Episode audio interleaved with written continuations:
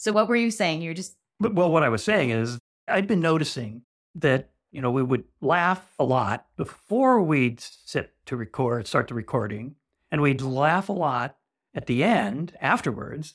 But during the recording, we were pretty serious. Like somehow we'd convinced ourselves that trust is a serious thing, you know? And so we got to be serious. We can't, you know, laugh too much because, well, I don't know why, but because. And so I was already thinking about this. And then interestingly, I saw on LinkedIn that I believe it was Amy Edmondson who had posted something about this book. And I thought, God, that sounds really good. So I got a copy of it. And right away, they're talking about how humor is like really a good trust builder. Mhm. And that kind of fed into my like, what the heck? We're talking about trust, but we don't ever really introduce a whole lot of humor. We're so serious. we're so serious about it. Why do we use a lower voice when we talk about trust? Yes, I'm right. anyway. So this is Trust on Purpose, in case you were wondering. Yes. And I'm Charles Feltman. I'm going to put on my most serious voice for the introduction. I'm Charles Feltman. And my name is Ila Edgar. And you're actually hearing part of the before the conversation before we usually start the recording. Well, we've added it in here because honestly, we laugh so hard, or you and I start the record button and we start giggling at each other. Sometimes I think Chad edits it out and sometimes he leaves a little in there. But you're right, like trust can be such a like a heavy and serious topic. And damn you, you made me buy another book. Oh, yeah, but uh, you'll enjoy it. I will. I will. This book, and so the book is Humor Seriously by Jennifer Aaker and Naomi Bagdonas. And they, in my opinion, every leader, absolutely every leader, plus a lot of other people, should read this book. They should buy it and read it because, especially the leaders, should really get that humor is a huge and important part of leadership toolkit and also a trust builders toolkit. hmm Well, Charles trying to help me out because I didn't have the book yet. But he's like, oh, when it arrives, just read these few pages. Well, honestly, the book arrived about 56 minutes before we were recording. So I have not read, I've not done my homework. But as I flipped through very quickly, top of page 54, shared laughter quickens the path to candor and vulnerability. And like, doesn't it? It does. It's not even a question mark for me. Of course it does. Can you think of examples of where that's happened for you? Oh, yeah, plenty of times, especially self deprecating humor, which is about the only. Be careful. You're drinking a carbonated drink. This is not a good idea in this moment. That just about came out my nose. Okay. Yeah. It's the only kind of humor that I'm capable of.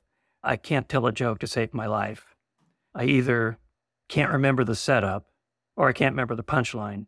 And then there are other forms of humor that I'm also not doing. But I can do self deprecating humor fairly well. And I've always find that it does, whatever the source of the humor, it disarms people to some degree. And when that happens, we start to be willing to be a little more vulnerable. And as you and I have said many times, trust and vulnerability walk hand in hand. Sometimes one or the other of them trips, but they're holding the other one's hand. So hopefully they don't pull the other one down with them. Right. But the point is, we can't trust without being vulnerable, and we can't be vulnerable without trusting. Mm-hmm. So And this this is- recognizing, yeah, I just say recognizing that. Yeah. Let me mansplain this a little bit to you. okay. I'm li- I'm listening. Barely. Yeah, yeah.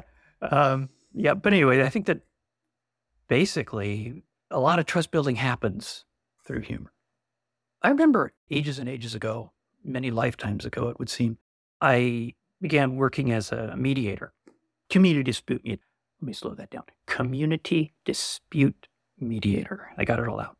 So, helping people, neighbors, tenant landlord, you know, business, business, homeowner, business, resolve disputes. And it was always when somehow some humor, whether it was me capitalizing on something in the moment or somebody else in the room, one of the people in the room saying something that was a little bit funny, and a lot of the tension, or some of the tension, would start to leak out, leak out of the room. And once that started happening, yeah, people would get get lighter. The whole conversation would lighten. And so, yeah, it still happens. And I I don't want to diminish that the work that we do and organizations do, it doesn't mean the work isn't important and sometimes serious, but these don't have to be either ors. Right. Yeah. Humor can come in. Okay, maybe there's a time and a place where humor needs to just be, you know, the volume dialed down. And maybe there's times where we can ramp it up to Mach 100. But can we lighten? Can we? And I think there's a, okay, this was a while ago. Oh, so it was more than a while ago. I was fortunate enough to be part of the startup of WestJet Airlines, which is a Canadian based airline that started in 1994. So, yes, I'm dating myself. I was 12 when I started working there. Yeah. Yeah. I was really smart 12 year old. One of the things that happened, however, was we had a Transport Canada paperwork issue and the airline got shut down. Like all of our very big fleet of three planes were grounded, which was catastrophic. It was horrible. It was so stressful. My husband and I happened to be on a few days R&R in Scottsdale. We got a call on our I'm trying to show listeners, you know, the cell phones where you actually had to flip them open. And it was Ila, get your ass home. The airline's been shut down. Like you need to get home now, now.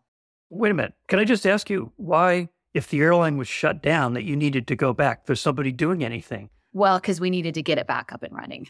Uh, we needed to work with Transport Canada and solve the paperwork issue. And so it was never, I just want to be clear because WestJet is near and dear to our hearts. This was never a safety issue. This is a paperwork issue.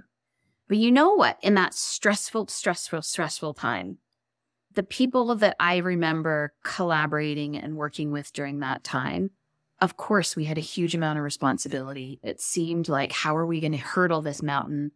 This has never happened before. We don't know how we're going to get through it. But mm-hmm. I remember laughing our asses off. And maybe it was because we were exhausted working till, you know, one o'clock in the morning.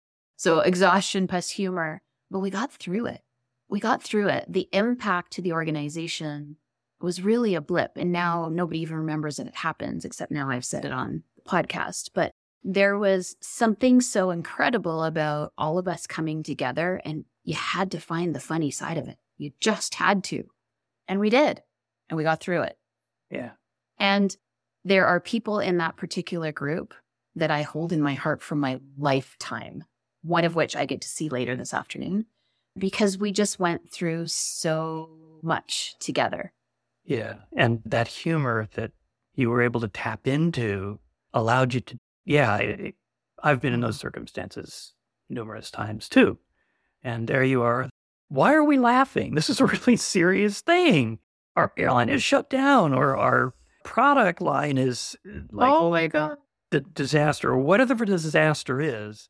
It's the humor really that allows people to get through it. But so this strikes me as funny too. Think about this recent pandemic thing that we went through. And do you remember how formal we would all be on Zoom? Like, oh, we got to look good. We got to be on camera. And then, you know, somebody would get up and think that their camera was off and here, you know, they're walking around in their underwear. And how, oh my gosh, this is the end of the world. it's called being human. And you weren't expecting to stand up and your camera was still on. You figure it out. Or the, I don't even know who the person was that left her mic on and she went to the bathroom. It, like, oh, that happened, I think, probably a 100,000 times in the first couple of months. At least, right? And so I think that there's also a humanness. Like, none of us have our stuff figured out every day, that we're not going to do something silly, not intending to be humorous, but I think as humans, we do stuff that is pretty funny, but then we're, oh my God, I can't believe I did that. So maybe a bit of embarrassment in the moment, but the fact is we can laugh about it later. and Yes. probably laugh long and hard about it later. Yes. It isn't funny right away. It takes a little time to cure, but yeah, it can be really funny later on, at least some things. That's mm-hmm. one of the things. Well, so one of the things that these folks say from a neuroscience perspective that it's pretty interesting. They say, I'm going to quote out of your book. I hope you don't mind, Jennifer and Naomi. When we laugh, our brains release a cocktail of hormones that make us feel happier, dopamine, more trusting, oxytocin, and less stressed, lowered cortisol, and even slightly euphoric, endorphins. So, by working humor into our professional interactions, we can serve our colleagues this powerful hormone cocktail, and in doing so, literally change their and our brain chemistry on the spot. And the trust building piece of it, I think, is what really drew me into this book. And the cool thing is, they actually kind of give you a little bit of a primer in how to do, you know, how to introduce levity or lightness, as they call it. Mhm. You're not going to become a stand up comic on the level of whoever, Jerry Seinfeld or someone. Oh, Dana Carvey. Oh, Dana Carvey. Mike Myers. Oh, yeah. yeah, any of those folks. There's also a piece in here where she tells a story about a particular person and talks about how this person's authenticity, levity, her quirks and imperfections were all things that just made her normal and approachable and brought levity, right, to situations. And so I really love that authenticity piece too. This isn't about forcing humor. This isn't about trying to do something that's not authentic to you. So, you know, maybe Charles telling jokes isn't your thing, but you can bring self deprecation or humor in other ways. So it's really like, how do we become more of ourselves authentically to bring lightness and joy and levity versus, you know, trying to do something that's really not natural for us? Well, you know what comes to mind also with that is in our last podcast, we talked about toxic positivity, which is this, you know, everything has to be positive, everything has to be upbeat. But what we lose in denying the more difficult emotions is just what you're talking about Mm. honest, authentic humor, uh, authentic lightness. So I think that's another thing that's really important. And so we lose one of the great tools for building trust when we can't be authentically light because we're not also authentically speaking from our emotions or whatever emotion is in us. I think that's important to kind of keep on the radar here too. I'm thinking of a particular leader that I used to work for that didn't bring lightness or humor or levity in any way. And as we were talking about this topic, he came to mind right away because I would say, even before this was before I understood the framework or had the language that I do now with trust or the lens that I have with trust, that there was an automatic protection or I made sure there was space between us because I, I didn't trust. I didn't feel that it was necessarily safe. I didn't know that I could be, maybe this is just kind of outside processing. I didn't feel like I could be who I was and that that would be okay. I couldn't be authentic. Yeah. And as you even started telling that story, the very first couple of sentences, I felt a heaviness in my own body as I was listening to you. It's like, oh my God, that would be awful. Mm-hmm. And then, sort of as a counterpoint, the first thing that came to my mind, it's kind of an antidote almost to your story, is a boss that I had and the way he led the team. There was a lot of humor. And we had some serious stuff going on a lot of the time. And the team he led, he led with humor. He led with lightness. He could get serious when it was necessary. But we had a weekly team meeting that at one point he came in. I don't know, we'd been, you know, having our weekly meetings for probably about six months or so, at least for me, because I had been in the group, in the team for about six months or so. And he came in one day with a little statuette about, I don't know, maybe nine to 12 inches high. It was not very high, but it depicted the hind quarter of a horse. Hmm. You mean like an ass? That's right. Yes. And it became known as the Horse's Ass Award. It was like a little statue.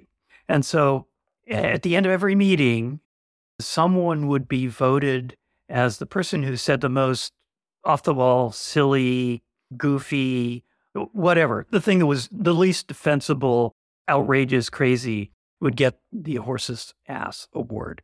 And as it evolved, the person who got it and kept it on their desk proudly for the week then got to nominate people in the during the next meeting and then everybody would vote on it and that person would get the award just the amount of levity and lightness that that little silly little thing created it took about maybe 4 or 5 minutes at the end of every meeting love it but it really bonded us and created deep trust that we had with each other along with you know everything else because we extended that lightness and levity into other aspects of the meeting as well when it was called for, while at the same time dealing with some really tough issues. Yeah.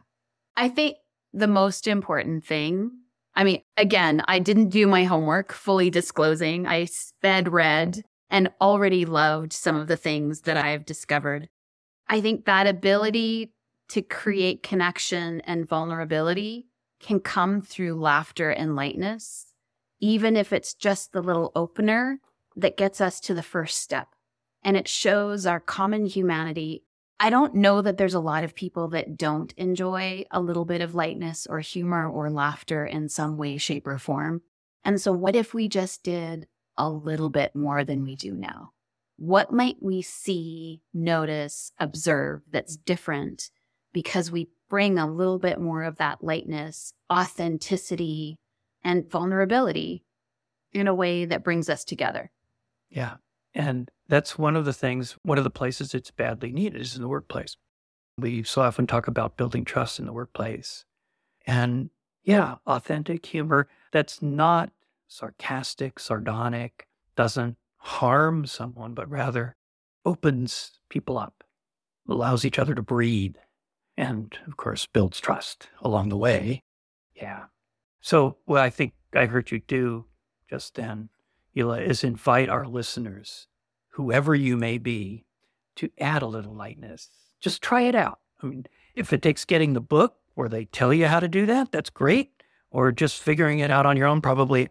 I mean, I'm going to bet that a lot of people who are walk around at work being dead serious about everything actually are quite capable on the weekends and in the evenings or whatever of being humorous, of being light and joking around and whatever. They just don't bring it into work. It's kind of like you check your emotions at the door and you also check your sense of humor right. at the door. Because that doesn't belong here. But what we're seeing, and thankfully, the book and research such as this is telling us that it actually does, that it can have an incredible impact on the collaboration, the teamwork, the trusting nature, and the ability to innovate and get good work done together. Yeah. Yeah. They talk about that in the book, and we've talked about that before. That trust is, the, you know, looking at Patrick Lencioni's model, and trust is the, the foundation. And then you can build on that, and it leads to greater innovation, greater creativity, greater follow through, accountability, all those things that we want mm-hmm. in the workplace. So add a little humor, add a dash of humor. So I'm sorry, I just flipped open the book again. And she said in her research, understanding how this works to influence people's motivation, their decision making, their emotional and physical health, and how it can be scaled to make meaning and impact in our world.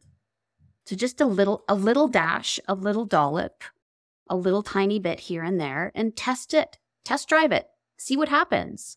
Yeah, sounds good. So, on that note, many of you know that I have many little humans in my life. So, I'm actually going to share a joke that she told this morning or this weekend. My son graduated this weekend, so there's lots of family time. So, this is a family appropriate. How did Reese eat her cereal? I don't know. Witherspoon. okay. I'm going to I know it's so ridiculous, but it's funny. yeah, I was reminded of a joke that I heard the other night. Oh, but I, in true to form, I can't actually remember the setup, so I'm not gonna. I'm not gonna tell it. well, Brighton, my love, thank you for the Reese Witherspoon joke. That was quite hilarious. And go test drive it on your audiences. Go bring lightness and joy and a little frivolity. And we'd love to hear how this goes for you. Just a little bit more and tell us what difference you see. Yes. And if you've got a good story that comes out of it, we'd love to hear it. We would absolutely love, love. to hear it. Love, love, love. Goodbye for now, dear listener. We'll see you next time. On behalf of both Charles and myself, we want to say a big thank you to our producer and sound editor, Chad Penner, Hillary Rideout of Inside Out Branding, who does our promotion, our amazing graphics, and marketing for us. And our theme music was composed by Jonah Smith. If you have any questions or comments for us about the podcast, if you have a trust related situation that you'd like us to take up in one of our episodes, we'd love to hear from you at trust at trustonpurpose.org. And we'd also like to thank you, our listeners. Take care and keep building trust on purpose. Until next time. Until next time.